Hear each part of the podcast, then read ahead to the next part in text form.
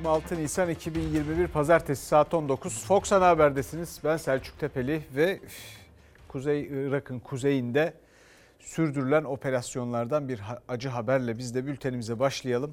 Başlıyoruz. Ee, operasyonda 26 yaşındaki uzman çavuş Aygün Çakar teröristlerce tuzaklanan EYP'nin infilak etmesi sonucu şehit oldu. Bugün toprağa verildi. Haberini izleyelim efendim.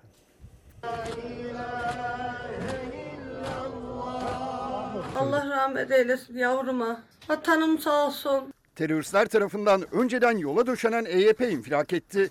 Bir asker şehit oldu. Şehit ateşi Samsun'a düştü. Terör örgütü PKK'ya yönelik Irak'ın kuzeyinde sürdürülen Pençe Şimşek ve Pençe Yıldırım operasyonunda şehit düştü. Uzman çavuş Aygün Çakar. 26 yaşındaydı, bekardı. Şehit için Baba Ocağı Samsun'un Vezirköprü ilçesinde cenaze töreni düzenlendi. Cenazede şehidin kardeşi Şaban Çakar abisinin parkasını giydi. Şehidin alası Fatma Çakar da yeğeninin kıyafetiyle katıldı cenazeye. Elbiselerim sende kalsın hatıra dedin halaşı. Şehit uzman çavuş Aygün Çakar kılınan cenaze namazının ardından gözyaşlarıyla toprağa verildi. Irak'ın kuzeyinde sürdürülen operasyonsa aralıksız devam ediyor. Milli Savunma Bakanı Hulusi Akar havadan düzenlenen operasyonla teröristlerin büyük zayiat verdiğini söyledi. Kara operasyonuyla da etkisiz hale getirilen terörist sayısını açıkladı. Bizzat e, kara unsurlarımız tarafından, komandolarımız tarafından esir getirilen terörist sayısı da toplam 31. Milli Savunma Bakanlığı da operasyon bölgesinde teröristler tarafından kullanılan mağaranın görüntülerini paylaştı. Çift girişli mağara. Birinci girişinden giriyoruz. Buradan baktığımızda sadece karşıdaki çıkışı görüyoruz. Çift girişi olan mağara birçok yola ayrılıyor. Kısa süre öncesine kadar kullanıldığı ortaya çıkan mağara komandolarımız tarafından tahrip edilerek kullanılmaz hale getirildi. Girmekte zorlanıyoruz. Çok küçük yapılmış. Bir insanın emekleyerek gireceği seviyede. Mağara burada sona ermiş. Şehidimize Allah'tan rahmet yakınlarına başsağlığı dileyelim. Bütün ülkeye başsağlığı dileyelim. Ve bugünkü etiketimizi hatırlatalım. Bugün olur mu dedik. Siz de olur mu dediğiniz e, belki ümitle yani belki de olmasını istediğiniz bir şeyi yazarsınız. Sadece olur mu, itiraz manasında bir olur mu diye de algılanmayabilir, algılanmamalı. E, bizimle paylaşırsanız biz de vakit bulursak buradan paylaşırız. Şimdi geçelim Biden'a öfke haberine. Biden'a niye öfke var? Çünkü bir konuşma yaptı 1915 olaylarıyla ilgili olarak bir nitelemede bulundu. Dolayısıyla şimdi öfke dinmiyor Türkiye'den eleştiren eleştirene. Van Minik gecesi anında kükreyen Sayın Erdoğan bu hakaret karşısında günlerdir niye susuyor? Önümüzdeki gün ve aylarda farklı şekil, çeşit ve derecelerde bir karşılık verilecek. Atalan Üsküdar'ı geçmiş. Konuşması gereken kişi kamuoyunun önüne çıksın. 50 yıldır geçit verilmeyen bu tezler nasıl oldu da bugün bu kadar rahatlıkla kabul görür hale geldi?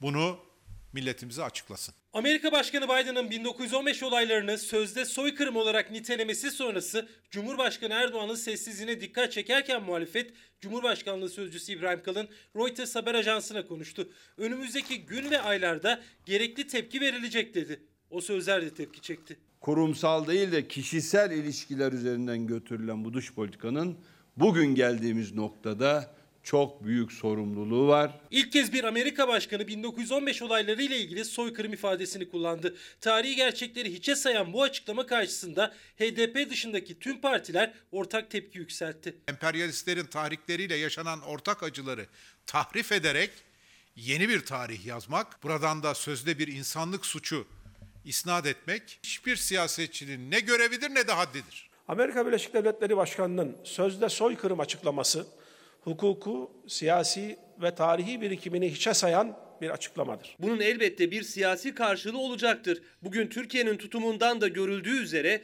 Türkiye'de hiç kimse soykırım suçlamasını kabul etmeyecektir. Ankara'nın Biden'ın tarihi gerçeklerle örtüşmeyen soykırım ifadesine karşı nasıl bir yol izleyeceği merak konusu. Sözcü İbrahim Kalın siyasi karşılığı olacak dedi. Önümüzdeki gün ve ayları işaret etti ama detay vermedi. Erdoğan şahsım hükümeti Türkiye'nin en haklı davalarını bile anlatamaz hale gelmiştir. Başta Cumhurbaşkanı olmak üzere iktidar kanadının sergilediği tutum kriz yönetimiyle ilgili hiçbir hazırlığın yapılmadığını ve bu teslimiyetçi tavrın sürdüğünü ortaya koymuştur. Türkiye'yi soykırım gibi bir insanlık suçuyla itham eden Amerika Başkanı'na yanıt nasıl verilecek? Masadaki seçenekler ne bilinmiyor.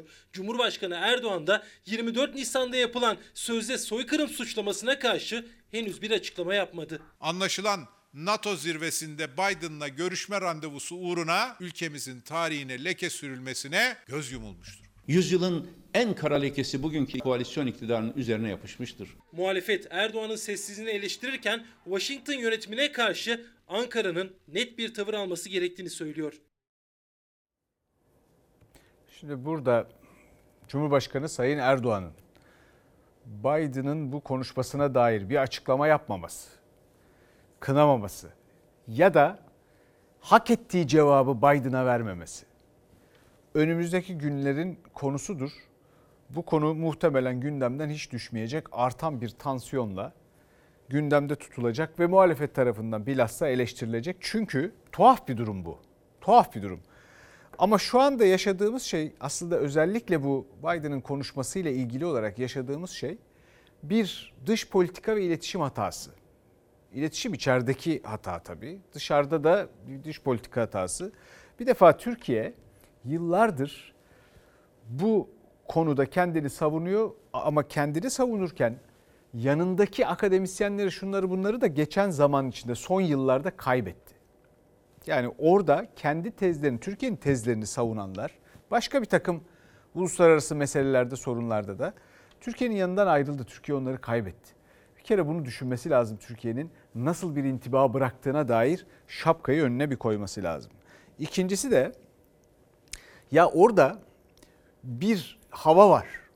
O havanın ne olduğunu muhtemelen hissedersiniz. Hissetmiyorsa oradaki büyükelçi, efendim Cumhurbaşkanlığının bu işlere bakan e, personeli, görevlileri, yetkilileri bir şey yapmıyor demektir. Boş işlerle uğraşıyorlar demektir. Bunu hissediyorsanız da çünkü bu medyada, Amerikan medyasında filan yer aldı. Hissediyorsanız da oradaki mesele en büyük mesele şu. Bir güvence almadan bu konuşmada böyle bir şey geçmeyecek diye bir güvence almadan o telefona neden çıkılır? O telefon görüşmesi neden yapılır? Tam açıklamadan bir gün önce. Dış basın diyor ki arama Beyaz Saray'dan geldi ve aynı zamanda içinde bu Ermeni meselesiyle ilgili konu vardı ve söylendi Sayın Cumhurbaşkanı Erdoğan'a. Dolayısıyla bu telefon görüşmesi küçük düşürücü bir telefon görüşmesi. Bir gün sonra da bambaşka bambaşka bir e, duruma evrildi görüyorsunuz. Şimdi geçelim e, bununla ilgili de e, bir de yani medyamızda da bir gün boyunca o görüşmeyle ilgili fiyaka yapıldı. O da ayrı hikaye.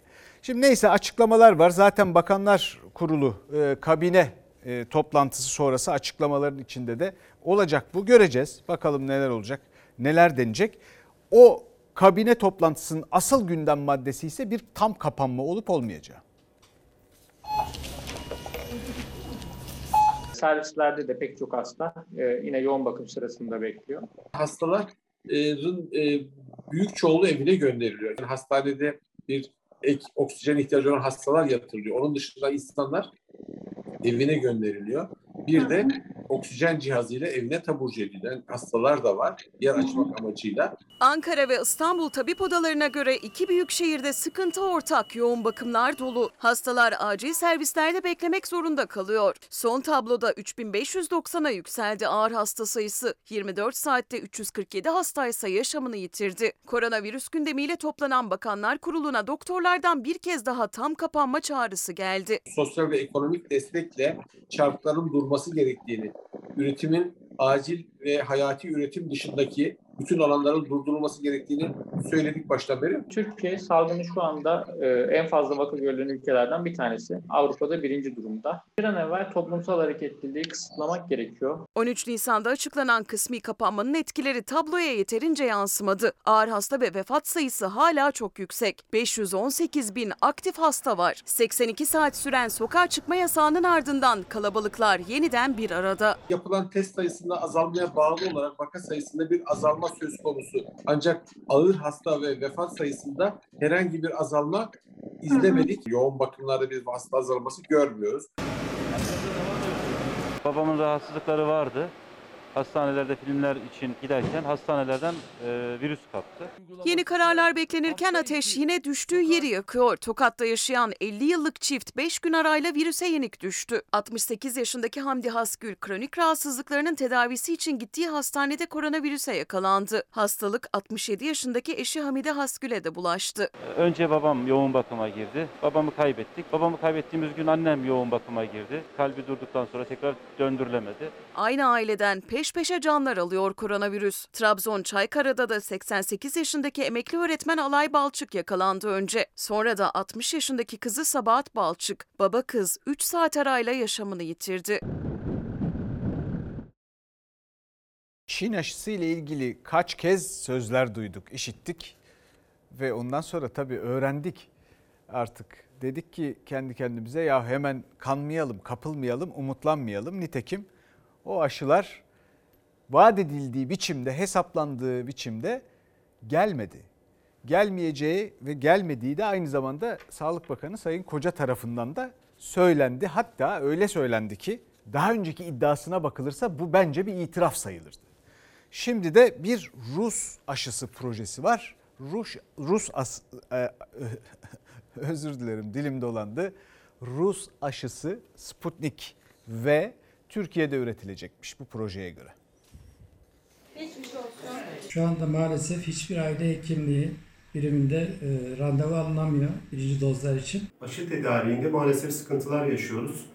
Birinci dozlarda e, Sinovac randevusu yok. Aşı da yok elimizde zaten. 55 yaş üstü özellikle olan insanlar randevu alamıyorlar. En azından bu geçiş sürecinde yeterince aşı olmadığı çağrışımı yapıyor bizde. İlk doz Çin aşısı randevuları durdu. Aile sağlığı merkezleri sakin. Zaten Sağlık Bakanı Fahrettin Koca da eldeki aşı miktarının çok azaldığını açıkladı. Elimizde 8 milyon doz aşı kaldı. Nisan ayı içerisinde 100 milyon aşının gelmesi gerekiyordu, yollayamadılar. Bu firmanın üretim eksikliğinden değil, Çin hükümetinin üretilen aşıları kendi ülkesi için kullanmasından kaynaklanıyor. Korkusuz gazetesine konuştu Bakan Koca. Aşılamanın planlandığı gibi gitmemesinin sorumluluğunu Çin hükümetine bağladı. Biz gerektiğinde 1,5 milyona kadar hatta 2 milyon bile olabilir aşı yapabilir sağlık sistemi olarak potansiyele sahibiz. Yeter ki aşımız olsun. Günde 2 milyon kişiye aşılama potansiyeli vardı Türkiye'nin ama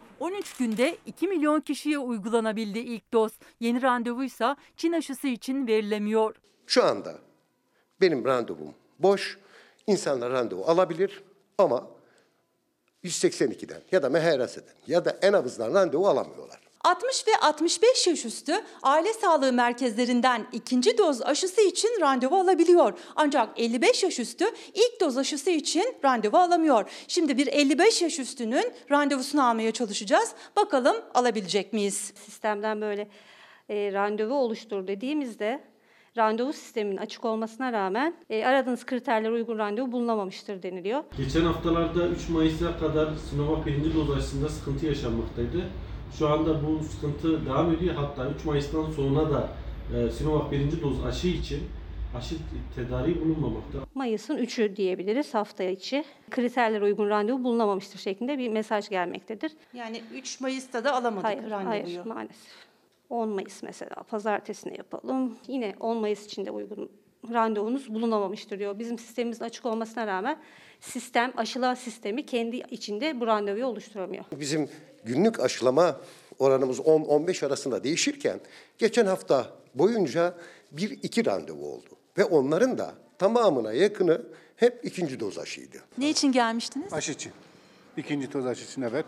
Evet. Var mı aşı? Olacak mısınız? Var var. Randevunuzu aldınız. Tabii tabii. Aşılamanın ilk gününde aile sağlığı merkezlerinin koridorları tıklım tıklım doluydu. Ama gördüğünüz gibi şu anda aile sağlığı merkezlerinin koridorları, salonları boş. randevu almak istediklerinde hastanelere yönlendirilip Biontech aşısı için randevu alabildiklerini de gözlemledik. E, elimizde aşı olduğu sürece ve randevu verildiği sürece biz aşıları yapmaya hazırız. Alman aşısında ise şimdilik sıkıntı yok. Bir diğer beklenen aşıysa Rus aşısı Sputnik V. Türkiye'de üretimi için anlaşma sağlandı. Ne zaman devreye girecek belli değil. Şimdi bu salgın şartlarında bir yandan yüzlerce canımızı her gün kaybederken, bir yandan yoğun bakımlar dolmuşken, bu şehrin en önemli sağlık e, merkezlerinden, böyle salgınla mücadelenin merkezlerinden birinde Cerrahpaşa Tıp Fakültesi'nde sağlık işçileri 5 gündür eylemdeler. Neden? Çünkü onlara bir maaş zammı teklif edilmiş. Maaş zammı falan değil. Sadaka çünkü. Pandemiye aykırı toplanmalarında uygun olmayacağı düşünüldü. Hakkımızı versinler. İki senedir ailemizi görmedik biz. Toplanamazsınız. Evet toplanamayız ama biz açız. 40 gün sonra evimize gittik. Evimize gittiğim zaman da tam eve gittiğim zaman koronaya yakalandım. Eşim yakalandı. Çoluğunu çocuğunu herkes tehdit ediyor. Çünkü bu hastalığı eve taşıyorsun sonuçta yani. Koronavirüsle mücadelenin dünyada da örnek gösterilen adresi Cerrahpaşa Tıp Fakültesi ancak aylardır canla başla çalışan sağlık işçileri eylemdeydi. Salgında doktorların, hemşirelerin yanı başındalar. Maaş zamları için masadaki teklifse %5,75. Covid'de arkadaşlarımız burada çalışırken, hastaların temizliğini yaparken evet ekip işiydik. Ama söz konusu paraya gelince siz e, alamazsınız dediler. Dört kişiyiz biz evde. Bir ekmek 2 lira, bir simit 2 lira. Yani bunlarla e, savaşmaya çalışırken burada da alnının terini alamayınca şu anda benim 8 bin lira kredi kartına borcum var. Hastane yönetimi toplu iş sözleşmesinde tüm yetkiyi işveren sendikasına devretti. Türkiye Ağır Sanayi ve Hizmet Sektörü Kamu İşverenleri Sendikası da %5,75 zam önerdi. Bu 2850 lira maaş alan sağlık işçisine sadece 163 lira zam demek. 5 gündür eylemde Cerrahpaşa çalışanları aralarında salgın döneminde ek iş yapmak zorunda kalanlar var. 2 yıl önce 2650 liraydı, şimdi 2850 liraya çalışıyorum. 1,5 lira kira veriyorum. 100 kredi ödüyorum.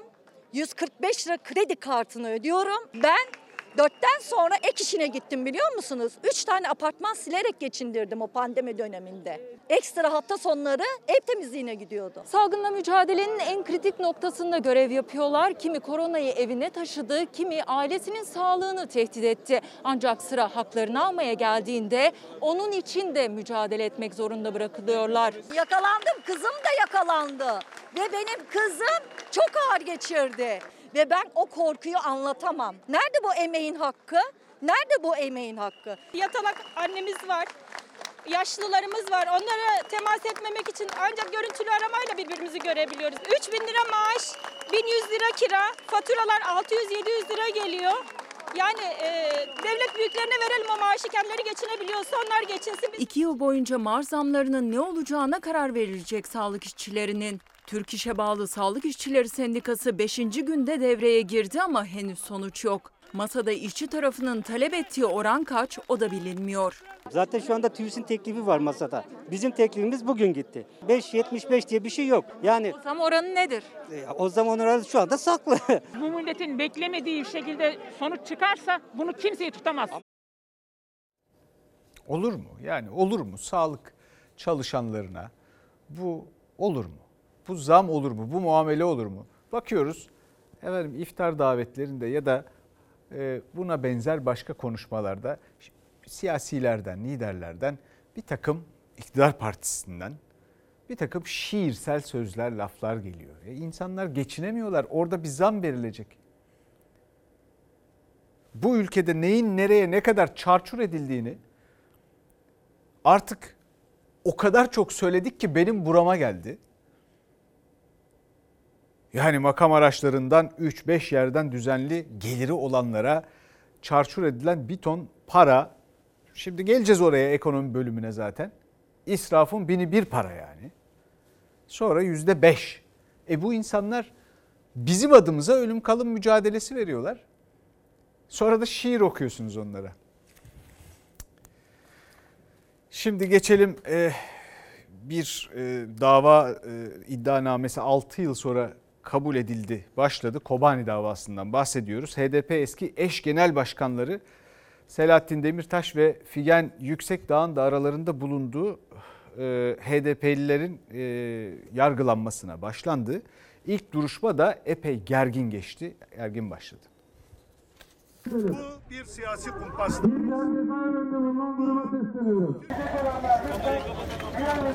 Niye arayı kapattırıyorsun? Niye niye? Gerçekten derdiniz ne ya? Sen bağırıyorsun. Dışarıda HDP'lilerin polisle gerilimi, içeride avukatların itirazları, eski HDP eş genel başkanı Selahattin Demirtaş ve Figen Yüksekdağ'la Gülten Kışanak, Sırrı Süreyya Önder'in de aralarında bulunduğu 28'i tutuklu 108 kişinin yargılandığı Kobani davasının ilk duruşması Sincan Cezaevi Kampüsü'nde Ankara 22. Ağır Ceza Mahkemesi'nde gergin başladı. Bu kumpas davasını boşa çıkaracağız. Demokrasi mücadelesini büyüteceğiz. İktidarın hesaplarını bozacağız. 37 kişinin hayatını kaybettiği 6-8 Ekim olaylarına ilişkin ilk soruşturma 2014 yılında başladı ama iddianame 6 yıl sonra kabul edildi. HDP siyasi dava diyerek itiraz ederken videolarla 6-8 Ekim olaylarını anlatırken İçişleri Bakanı Süleyman Soylu da duruşma öncesi bir video paylaştı. Onların anlatmadığı başlığıyla HDP KK için hesap vakti mesajıyla. Bölücü terör örgütünün emriyle onlarca kişinin ölümüne yol açtığı için milletimizin gözünde de suçludur. Kobani'nin katili budur. Sesimizi bastırabileceklerini sanıyorlar. Niye arayı kapattırıyorsun? Niye niye? Gerçekten derdiniz ne ya? Sen bağırıyorsun. Davanın ilk duruşmasında da tansiyon yüksekti. HDP'nin basın açıklamasına polis izin vermedi. Polis gazetecilerle HDP'liler arasına girdi. Görüntü alınmasını engelledi. Mahkeme salonundaysa fiziki koşullar ve pandemi gerekçesiyle bazı avukatlar duruşmaya alınmayınca tüm avukatlar salonu terk etti. Selahattin Demirtaş, Figen Yüksekdağ ve diğer tutuklu sanıklar duruşmaya video konferansla bağlandı. Avukatlar olmadan savunma yapmayacaklarını söylediler. Mahkeme heyeti avukatların tamamını içeri almaya karar verdi. Davanın ilk gününde iddianame okundu. Yargılanan 108 sanık hakkında 29 ayrı suçtan 38 herkes ağırlaştırılmış müebbet hapis cezası isteniyor. Duruşma 3 Mayıs'a ertelendi. Bu arada da e, FETÖ'nün TSK yapılanması, Türk Silahlı Kuvvetleri içindeki yapılanması ile ilgili geniş çaplı da bir operasyon başlatıldı. E, görevdeki yani muvazzaf deniyor ya işte görevdeki 459 askere FETÖ gözaltısı e, yapıldı. 400, 400 kişi gözaltına alınmış. Toplamda 532 kişinin e, gözaltı kararı var bu operasyonda. Yani aralarında albay var, yarbay var, binbaşı var, yüzbaşı var, üsteğmen var. Fakat büyük çoğunluğu az subay. Onu da söylemek lazım. Büyük çoğunluğu az subaylardan oluşuyor. Bakalım nereye gidecek bu da. Bu sayılar da e, üzerinden bu kadar yıl geçtikten sonra bu sayılar da çok ilginç, dikkat çekici. Şimdi gelelim 128 milyar dolar sorularına. 128 milyar doların nerede olduğunu toplum öğrendi. Merkez Bankası'nda olmadığını biliyoruz. Uzun yıllar biriktirdiğimiz sigortayı 20 ayda kaybettik. Merkez Bankası'nın tırnak içinde kaybolan rezervleri diyorsunuz ya. İşte o rezervler sadece varlık ve yükümlülük olarak yer değiştirdi. Aktif pasif yer değiştirdi, şu oldu bu oldu. Savaş halindeyseniz merminizin olması lazım. Merminin de ordunun elinde olması lazım. Merkez Bankası'nın elinde mermi yok. Döviz başkalarının elinde. Merkez Bankası Başkanı Şahap Kavcıoğlu'nun açıklamalarını Fox Çalar Saat programında böyle değerlendirdi. Eski Merkez Bankası Başkanı Durmuş Yılmaz, muhalefetin de sokağın da gündeminde 128 milyar dolar. Bu 128 milyar doları nereye götürülüyor?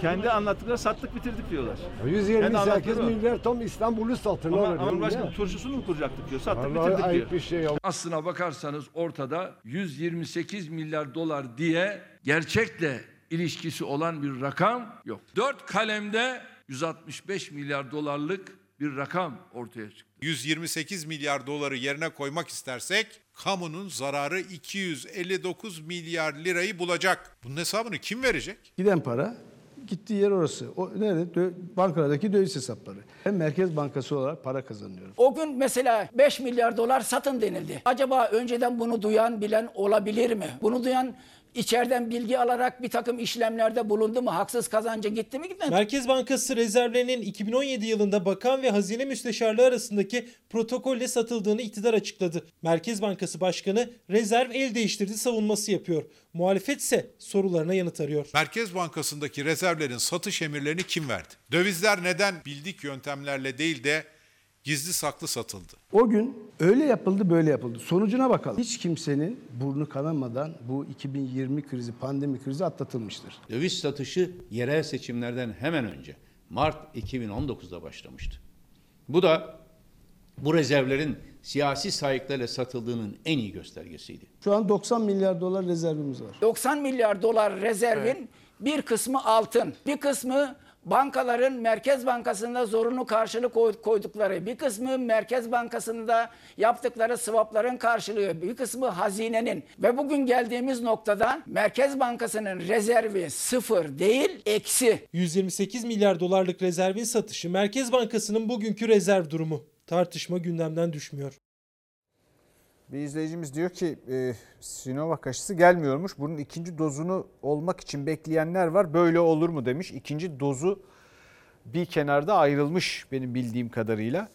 E, o yüzden de ikinci dozlarda bir sıkıntı çıkacağını zannetmiyorum. E, acaba iyi bir şeyler olacak mı? Hayır dedim kendi kendime. İyi bir iyi şeyler birdenbire olur. Bu kadar bekletmez insanı. Oğuz Atay Böyle ilginç izleyicilerimiz var bizim işte. Şimdi 128 milyar dolarla ilgili de bu kadar çok konuşuluyor ve kafa karıştırılıyor ya. Ve hükümete, iktidara yakın bir kısım medyada e, bir sürü cambazlık da sürüyor bu arada. Efendim bu neden soruluyormuş, sorulmazmış. Oradaymış para, şuymuş, buymuş. Böyle bir şey var. Küçümseyici bir şey var bir de. İnsanlar paranın akıbetini soruyorlar. Kendi vergileri, kendi paraları kardeşim. Soruyor adam yahu. Aha burada buyurun. Bu da Merkez Bankası çıkışlı kaynak Merkez Bankası buyurun. Öyle siyasiler de var okumayı bilen giden baksın, gidip baksın falan diye. E buyurun. Merkez Bankası rezervleri şu ortada gördüğünüz bu, bu, bu gerçek rezervden bahsediyoruz. Bunun borcu var, harcı var, yüksek faizlisi var, altını var, başka bir şeysi var filan. Bakın gelmiş. Görüyor musunuz? Nasıl burada çökmüş ve bu kadar eksilere doğru ki daha önce hiç yaşanmadığı biçimde dibi görmüş. Ya bunu soruyor insanlar. Bunu açıklayın diyor kardeşim. Bu o kadar zor bir şey değil. Zaten buradaki soru gayet basit. Benim anladığım en son Merkez Bankası Başkanı'nın açıklamalarından da ki ondan önce Sayın Cumhurbaşkanı'nın açıklamalarında da vardı. Bir takım şirketler batmaktan kurtarılmış. Niye? Dışarıdan kaynak almışlar, kredi almışlar. Borçlarını ödeyememişler, temerrüde düşmesinler diye. Muhtemelen bunların bir kısmı hazine garantili projeler için alındı. Ne havalimanıydı, şuydu buydu biliyorsunuz o köprüler filan. Ödeyemedikleri için de hazinenin ödemesi, hazine garantili ya. O krediler öyle alınıyor. Devlet kefil oluyor onlara. Böyle projeyi ben de yaparım değil mi? Hiç bir şey olmaz. Elinize bir şey olmasına gerek yok. Böyle kefil olunduktan sonra. Sonra ne oluyor? Ödeyemiyorlar. Hazine tabii ödemek zorunda. E, Merkez Bankası'ndan alacak. Rezervden onlara o kadar para yok. O yüzden bir protokol yapılıyor. Merkez Bankası'nda senin benim bütün bu vergilerden çalıştığımız, biriktirdiğimiz ihtiyaç akçesi dahil, ihtiyat akçesi dahil zor gün parası da hepsi kurtarmak için buraya gidiyor. Belki başka şirketler de var özel sektörden filan ve tehdit ediliyor. Bir yandan da deniyor ki özel sektör bu konuda taraf olmalı. Kendileri açıklayabilirler kim olduklarını. Bunlar kimdir? Kurtarılan şirketler, milletin parasıyla kurtarılan şirketler kimdir? Neden kurtarılmıştır ve kime söylenmiştir bu? Bunun karşılığında da bir teminat alınmış mıdır bu şirketlerden? Çünkü milyar dolarlık, milyar liralık krediler verilip karşılığında teminat alınmayan şirketler var bu ülkede. Nasıl bankacılıksa bu. Ne akıllı bankalarımız var. Şimdi geçelim Ruslar Pekcan'a. Efendim eski Ticaret Bakanı, Gümrük ve Ticaret Bakanı. e, onunla ilgili pek çok şey söyledik biliyorsunuz ama oradaki skandal büyümelere doymuyor. E, şu anda da şöyle bir yeni bilgi var. Hem bir danışmanı var Cihat Alagöz, Ruhsar Pekcan'ın eski baş danışmanı. Hem baş danışman hem de e, Ruhsar Hanım'ın dezenfektanlarının bayiliğini yapıyormuş anladığım kadarıyla. Dolayısıyla böyle de bir pazarlamacı durumu var. E, o yüzden de tabii satması kolay oluyor o dezenfektanları. Siyaseti kullanıyor. Siyasetten geçinen kaç milyon insan var bu ülkede? Bir de onun cevabını versinler.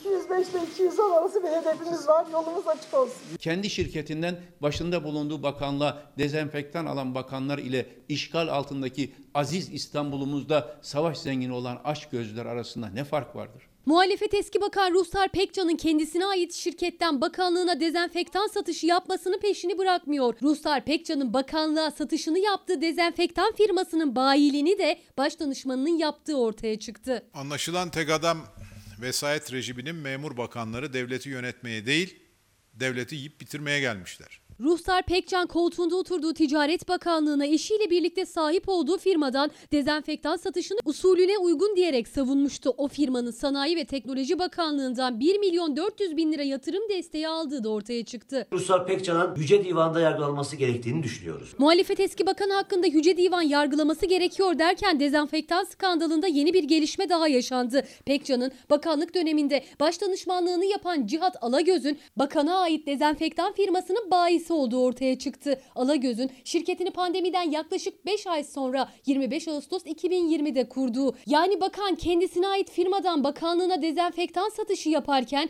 baş danışmanı da o dezenfektan şirketinin bayiliğini almış. AK Parti kadrolarının ve Erdoğan ekibinin kendi ticari menfaatleriyle uğraşması esef vericidir. Helal haram kavramlarını biz hayatımızın orijin noktasına koymuş bir hareketiz. Varsa bir haksızlık mahkemeler nezdinde hesabı görülür. Ruhsar Pekcan'la ilgili AK Parti cephesinden bugüne kadar gelen ilk açıklama. AK Parti Erzurum Milletvekili İbrahim Aydemir bir suç varsa yargıda hesap sorulur dedi ama eski bakan hakkında bir soruşturma yok. Bir haksızlık varsa mahkemelerimiz var orta yerde. AK Parti heyetinden hiç kimse bu neviden yaklaşımların arkasında durmaz. Yapılanın hukukla, ahlakla, etik değerlerle bağdaşır hiçbir yanı yoktur. AK Parti yargı hesap sorar diyor. Muhalefet ise yargının harekete geçmesini istiyor. Ruhsar Pekcansa bakanlıktan alındığı günden bu yana konuşmuyor.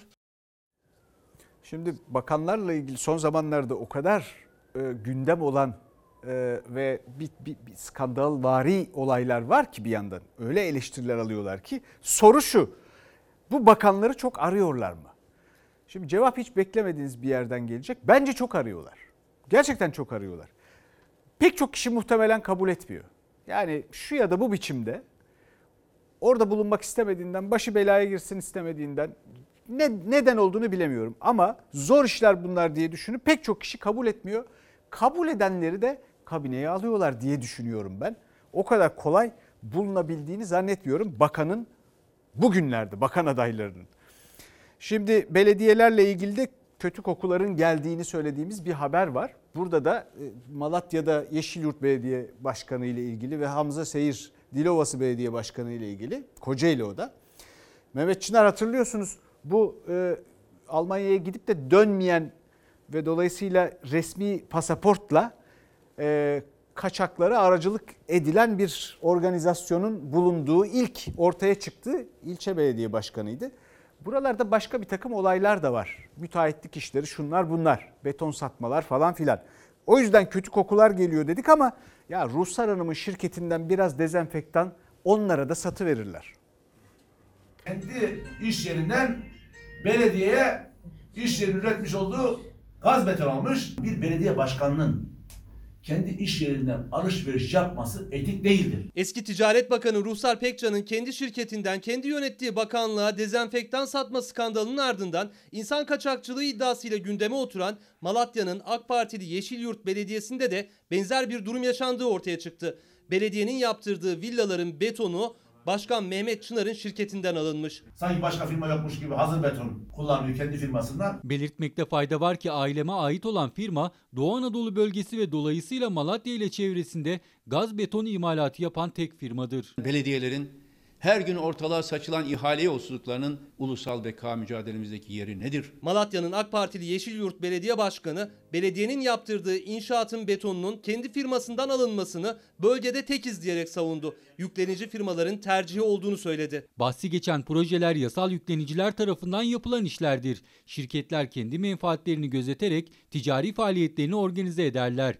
İlgili yüklenici şirketler de bu kapsamda hareket etmişlerdir. Bir belediye başkanının kendi işçilerine alışveriş yapması doğru mu? Nasıl ki Ticaret Bakanlığı için etik değil, görevden alındıysa bunun için etik değildir, o da görevden alınmalıdır. 2020 yılında Dilovası Belediyesi tabelalara tam 1 milyon 300 bin Türk lirası harcamış. 500 bin Türk lirası Hamza Şair'in yeğeni, 500 bin Türk lirası da eniştesi şirketine gitmiş. Kocaeli'nin Dilovası Belediyesi 2020 yılında 75 tabela için 1 milyon 300 bin lira ödedi. CHP Kocaeli Milletvekili Tahsin Tarhan'ın iddiasına göre o dönemin 1 milyon lirası Dilovası'nın AK Partili belediye başkanı Hamza Şair'in yeğeni ve eniştesine yapıldı. Belediye başkanı tabelaları yeğeni ve eniştesine ait şirketten aldı diyor CHP. İktidar sahiplerine sesleniyorum. Sizi çözülmeye götüren kendi hatalarınız, kendi yanlışlarınız, kendi yolsuzluklarınızdır. Muhalefet AK Partili belediyeleri yolsuzlukla suçluyor. İddialarla ilgili yargının harekete geçmesini istiyor.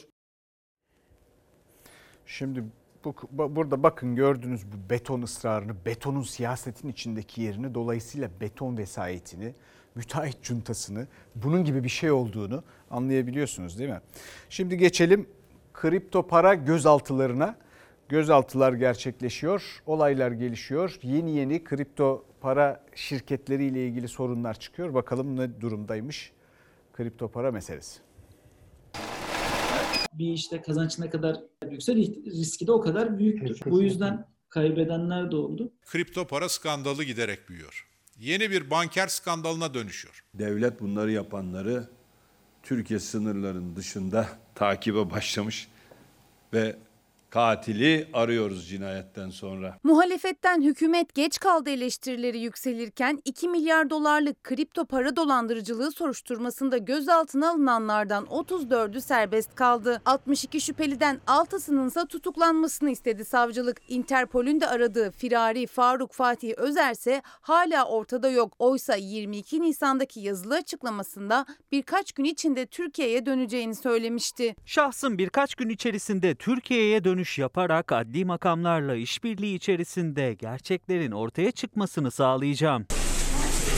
Arnavutluk'a kaçtığı iddia edilen Faruk Fatih Özer hakkında kırmızı bülten çıkarıldı. Türkiye'den de beşer kişiden oluşan dört ayrı ekip Arnavutluk, Karadağ, Kosova ve Kuzey Makedonya'ya gönderildi. Özer'in abisi ve kız kardeşi de hala gözaltında. Üstelik ortağı olduğu iddia edilen abisi de Faruk Fatih Özer'i suçladı. Gizli ortağı değilim. Kardeşim beni de dolandırıp gitti. Basiretli bir hükümet olayların ardından değil önünden koşar. Sorunları öngörerek tedbir alır. 200 bin civarında vatandaşımızı mağdur etmiş durumdalar. On binlerce mağdurun gözü yargıda. CHP ve İyi Parti'den ard arda tepkiler gelirken soruşturma devam ediyor. Şimdi bunu ha- hafta boyu konuşmaya devam edeceğiz. Para yatırdıkları için bir yandan da isyan eden birçok tip var. Oraya yeni insanlar gelsin, bu spekülatif alem büyüsün filan isteyenler.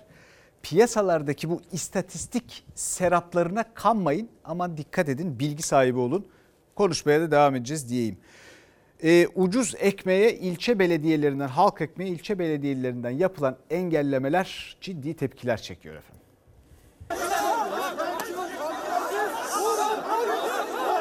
Halk ekmek büfesi arbedesi bu defa Ümraniye'deydi. Zabıtalar birbirlerini yumrukladı. İstanbul Büyükşehir Belediyesi Ümraniye metro çıkışına büfe kurmak istedi.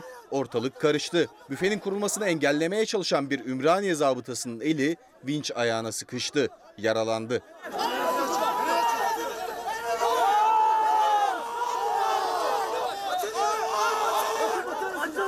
İstanbul'da günlerdir devam ediyor halk ekmek gerginliği. İstanbullu 1 liraya ucuz ekmek yiyebilsin diye İstanbul Büyükşehir Belediyesi Meclisi'nde oy birliğiyle alınan kararla büfelerin sayısı arttırılacaktı. Ama AK Partili Üsküdar ve Ümraniye belediyeleri meclis kararına rağmen büfelerin kurulmasına izin vermedi. İl ve ilçe belediyelerinin zabıtaları karşı karşıya geldi. Helal olsun. Kavga edin diye başladınız değil mi? Helal olsun. Ne bağırıyorsun sen ya?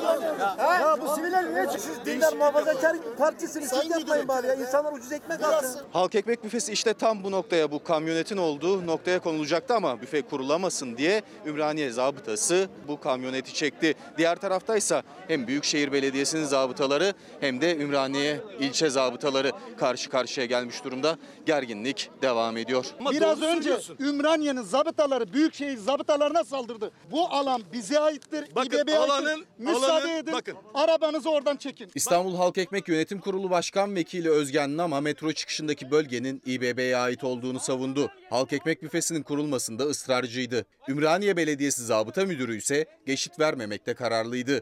Ümraniyelilerle karşı karşıya geldi. Burası olmaz, şurası olur.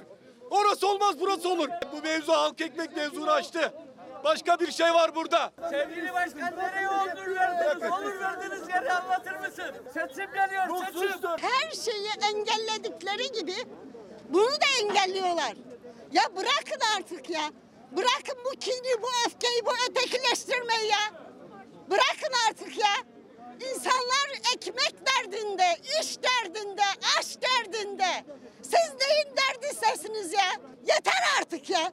Çekin elinizi yakamızdan. Tüm bu gerilimin birkaç saat öncesinde ise Üsküdar'ın merkezine yeni bir büfe yerleştirildi. Ünalan ve Bulgurlu mahallelerinde yaşananların aksine gerginlik yaşanmadı. İstanbul Büyükşehir Belediyesi Üsküdar'da bir halk ekmek büfesi daha kuruyor. Bu defa daha önce yaşananların aksine bölgede sadece Büyükşehir zabıtası bulunuyor. Üstelik halk ekmek büfesi Üsküdar Belediyesi'ne ait zabıta karakolunun tam karşısına indiriliyor. Üsküdarlılar da terör gazisi Rıfat Aslan'ın işleteceği büfe açılışındaydı. Ben işleteceğim kısmet olursa. Ümraniye'deki halk ekmek büfesi gerginliği ise devam ediyor. Bizler bekliyoruz. O büfeleri kaldırtmayacağız. Serbest teşebbüsü engellemek ne demek ya? Bu ticarete, özgürlüğe engel olan bu adamlara kimse bakmayacak mı? Suç değil mi bu? Şimdi geçelim e, Mansur Yavaş'ın 100 milyon liralık yeni destek paketine. 113 bin ailenin başkent kartına bu hafta 450 lira tanımlıyoruz. Pandemi nedeniyle kapanan sektör temsilcileri, çalışanları ve geliri azalan esnaflardan oluşan 18.500 kişiye 450 lira nakit ödeme yapacağız. 232.351 aileye hem nakit yardım hem de gıda desteğinden oluşan 100 milyon lira tutarında yeni destek paketini açıkladı Ankara Büyükşehir Belediye Başkanı Mansur Yavaş. İhtiyacı olan ürünleri serbestçe seçerek alabileceklerdir. Mansur Yavaş'ın seçimden önce sözüydü. Dar gelirli ailelere nakit para yüklü başkent kart projesi hayata geçti. 113 bin aileye kart dağıtıldı. 450 lira bu hafta içinde yüklenecek. Bu desteğin toplam tutarı 45 milyon 200 bin lira. 100 bin 851 aileye ise 470 lira tutarında gıda kolisi dağıtımını bu hafta içi tamamlıyoruz. 100 binden fazla aileye de 470 lira tutarında gıda kolisi yardım yapılacak bir hafta içinde. Başkent kartların basımı tamamlandığında o ailelere de 450 lira yüklü kartlar dağıtılacak. Bu sayede artık Ankara'da alan el veren eli görmeyecek, bir tüccar zengin edilmeyecek, Pandemi nedeniyle kepen kapatan, geliri azalan esnafın, ücretsiz izne çıkarılanların da içinde olduğu 18.500 kişiye de 450 lira nakit desteğinde bulunacak Ankara Büyükşehir Belediyesi. O desteğin toplam maliyeti de 7 milyon 400 bin lira. Böylece 232.351 aileye 100 milyon lira destek sağlamış olacağız. 100 milyon liralık yeni destek paketinin yanı sıra Ramazan bayramı öncesi başlayan Ankara Tek Yürek kampanyası da devam ediyor. Dar gelirli ve ihtiyaç sahibi aileler için orada toplanan yardım miktarı da 13 milyon liraya geçti. Yardım kampanyası Ramazan ayı sonuna kadar sürecek. Oscar'ın en parlak yapımı Nomadland. And the Oscar goes to Nomadland. Oscar ödülleri salgının gölgesinde de olsa sahiplerini buldu. Gecenin kazananı 3 ödüllü Nomadland oldu. Heykelcikler dağıtılmadan hemen önce Kırmızı Halı'da yine şıklık yarışı vardı.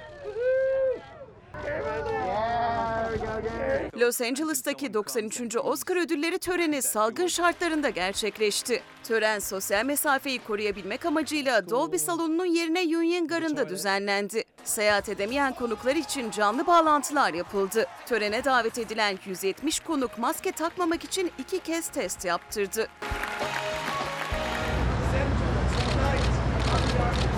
Az sayıda davetli kırmızı halıda poz verirken ünlü yıldızlar elbiseleriyle göz kamaştırdı. 24 yaşındaki Zendaya taktı 50 milyon liralık özel yapım elmas kolyeyle dikkat çekti. Oscar'a en iyi film dahil 3 ödülü kucaklayan Nomadland filmi damgasını vurdu.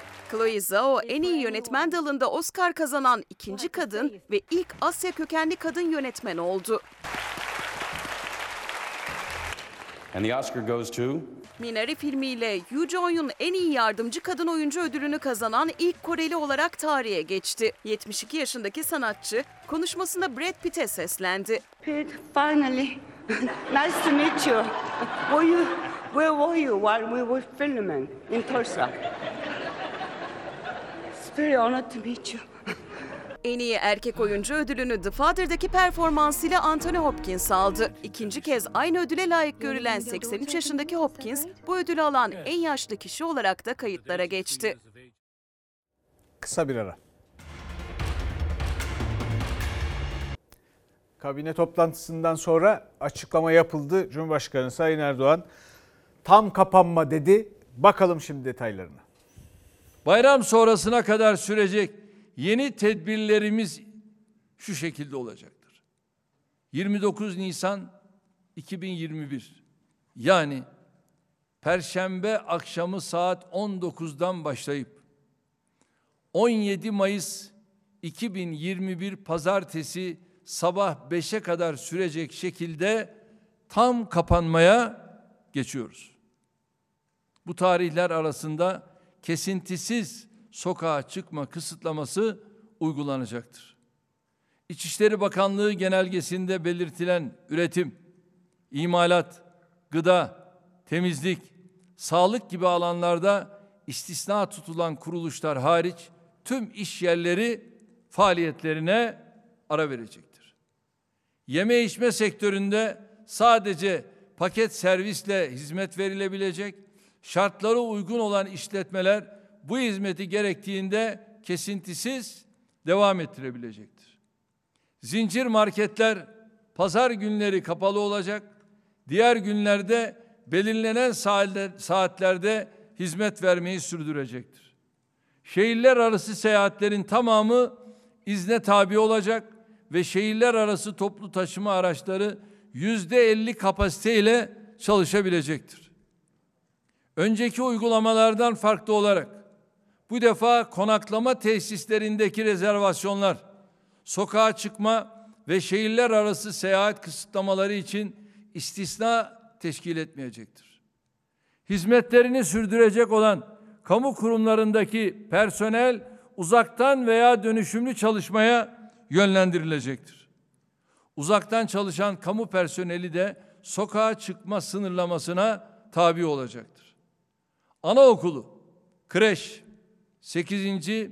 ve 12. sınıflar dahil tüm kurumlarda yüz yüze eğitime ara verilecek, tüm sınavlar ertelenecektir.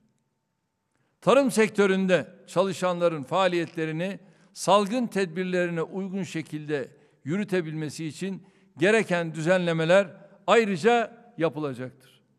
İhtiyaçlarını karşılamak için sokağa çıkamayan yaşlı veya ağır hastalığı olan vatandaşlarımız vefa ekiplerinden destek isteyebileceklerdir.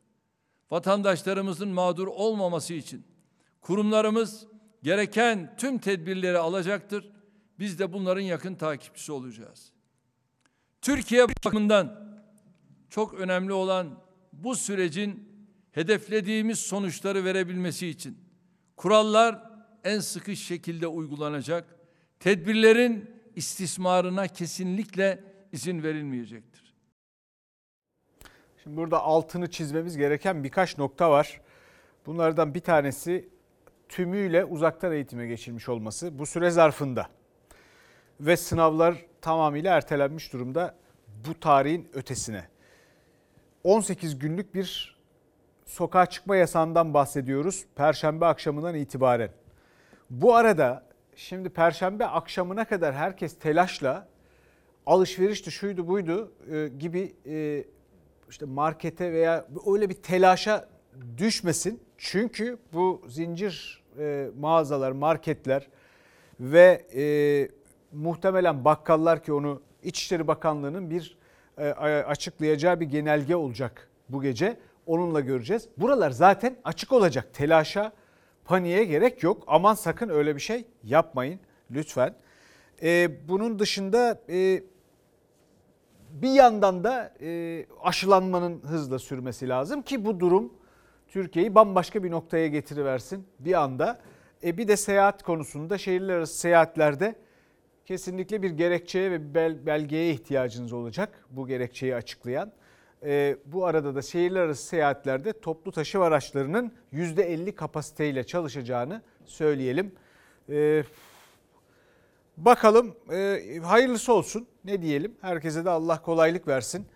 E, Allah iftarlarınızı da kabul etsin sofranız bol olsun. E, bizden bu akşamlık bu kadar bizden sonra Yasak Elma var yeni bölümüyle.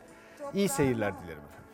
Bin can feda bir tek dostuma Her köşesi cennetin ezilir yen